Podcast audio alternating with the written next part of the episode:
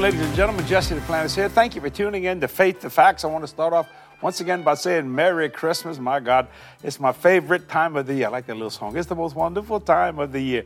And it really is. God is so good.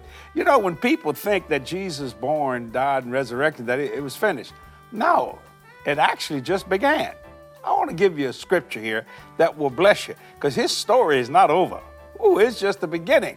Look at what he says here in uh, Isaiah chapter 9, verse 6 and 7. I love this verse of scripture. For unto us a child is born, unto us a son is given. So between the child and the son, now they're growing here. And the government shall be upon his shoulders. People say, well, Jesse, don't worry about nothing about what's going on in the government. Why? Government's on Jesus' shoulders. Bible said, occupy till he comes. What I need to worry about.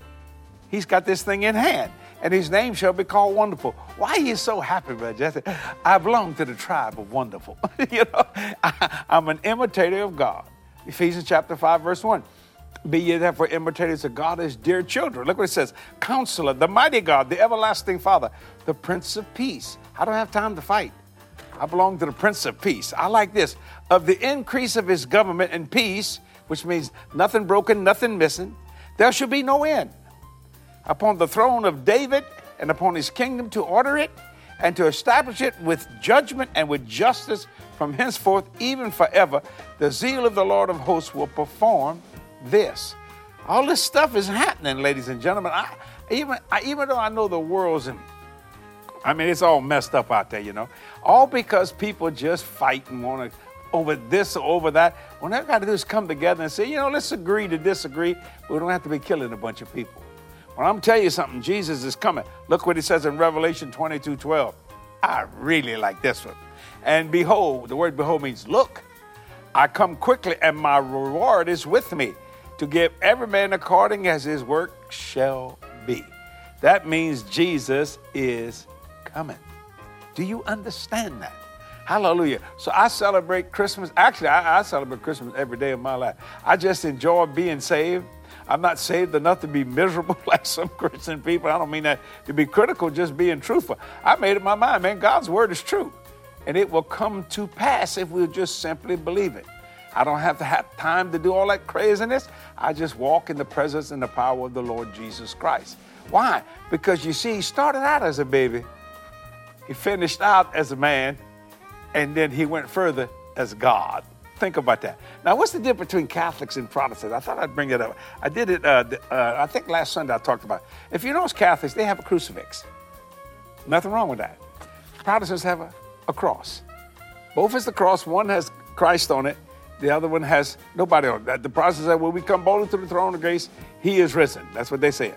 Say, he died. Well, you know what? You need to remember both of them.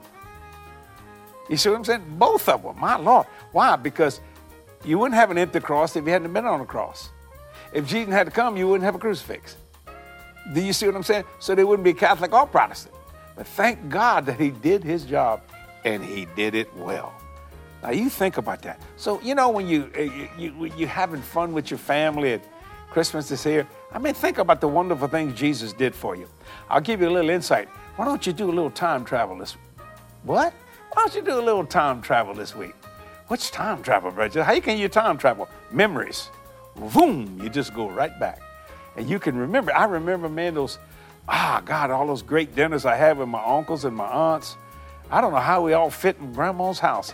Man, my grandma, I mean, they're all gone to heaven. I'm the only one left. I'm the only Duplantis left in my immediate family. My brothers are gone. My sister's gone. My parents are gone. My grandparents are gone. This is it right here. See what I'm saying? But you know what? I'm not alone. I just time travel. Does that sound crazy? No, it's true. I just go back and I go, oh, I remember that time that boy, Aunt Totsy, her name was Esther, but we all called her Totsy because she's a little chunky, you know, but that was all right. And we had, we had a set of twins, they're gone too, they were wonderful. My cousin, Patat and Lulu, Dale and Gail, that was their name, but we call them Patat and Lulu. Now, you know, I'm laughing about that because I'm there. I just traveled. Do you see what I'm saying? It's so wonderful, my God. So travel back to when the camels were coming across and the Magi was coming. Travel when Jesus was born. Traveled when Jesus hung on the cross and traveled back when he was glorified and resurrected and ascended. That'll make a good Christmas out of you. Have a wonderful and glorious Christmas. Jesse Duplantis saying, We love you. Merry Christmas.